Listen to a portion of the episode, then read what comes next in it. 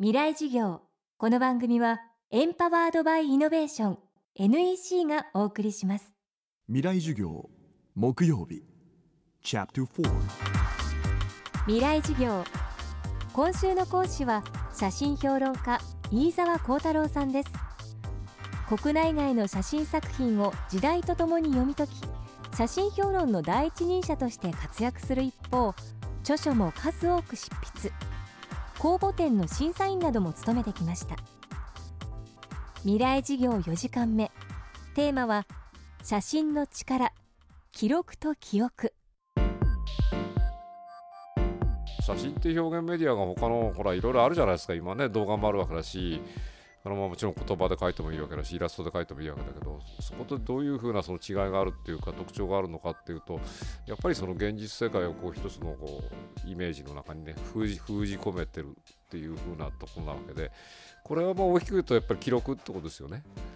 で記録するこう意味とか記録したことがどういうふうにその影響を及ぼすのかっていうことはこれまでいろんな形でこう確かめられてきたわけだけども例えば3年前の震災の後でさやっぱりみんながまずその家を流された人たちとかがやったことっていうのは自分のアルバムを探すことだったわけでしょ？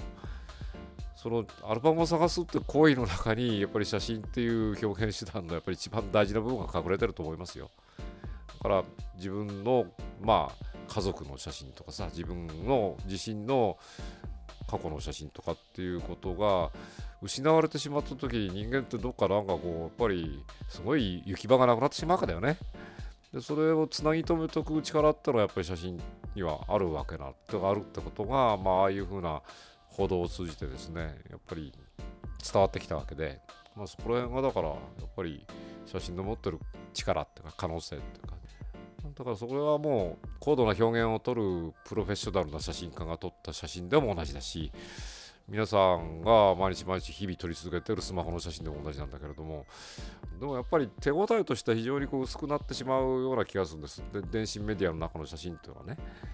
何かこう記憶に食い込む力みたいなのっていうのがやっぱり紙に印刷されたりプリントされた写真の方が強いんじゃないかっていうふうな気がするのでまあなるなるべくそういうふうな写真のあり方っていうのは僕は残していってほしいなと思うのでやっぱ写真集とかすごく大事にしたいなっていうふうに思ってますね。飯沢さんはこの春東京恵比寿に写真集の図書館をオープンしました。それが写真集食堂めぐたま19世紀から現代まで飯沢さんが所蔵する国内外の写真集およそ5000冊を自由に閲覧することができるスペースです。写真集っていうのは実は写真家だけで作ってるわけじゃないわけだよね。グラフィックデザイナーっていうか本作りにはデザインを欠かせないんでね想定であと印刷素晴らしい印刷しなきゃいけないわけだから、まあ、もちろん編集者が加わってこう編集をしていくっていう風ないろんな人たちが加わった共同作業なわけだね。だからこの3つはその中にやっぱりいろんな表現のあり方っていうのがこう畳み込まれていて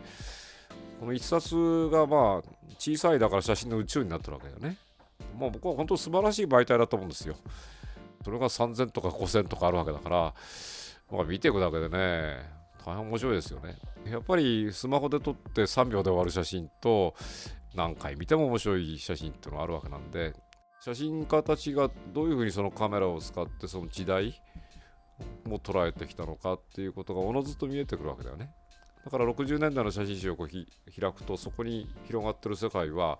60年代の時空間なわけなのでああだからタイムカプセルみたいなとこありますよね。なんかその時代その時代を写真集を通じてこうもう一回追体験できるってとこがあるのでだからそれぞれのその経験とか例えばまあ40歳の人は40歳の人の記憶で子供の頃の写真見てみるとあこんな感じだったなってのは分かるわけだしもっと若い人は若い人でねあ昔はこうだったんだなとかね今はこうなんだっていうのねそういうそれぞれの楽しみ方ができるっていうのが写真集の特徴なんじゃないかというふうに思ってますけどね。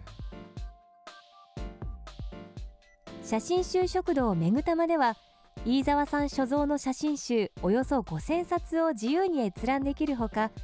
料理家岡戸めぐみ子さんの料理を楽しむことができます。今後トークイベントなども開催される予定。写真を通した新たなコミュニケーションの場となりそうです。未来事業今週は写真評論家飯沢幸太郎さんの授業をお届けしました。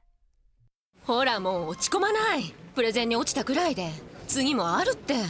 ただね頑張りは大事。NEC のビジネス情報サイト「ウィズダムはチェックしてる？トップが語る成功秘話からプレゼン力診断まで。絶対肥やしになるから。NEC のビジネス情報サイト「ウィズダムで検索。さあ飲みに行くわよ。NEC 未来授業。この番組はエンパワードバイイノベーション NEC がお送りしました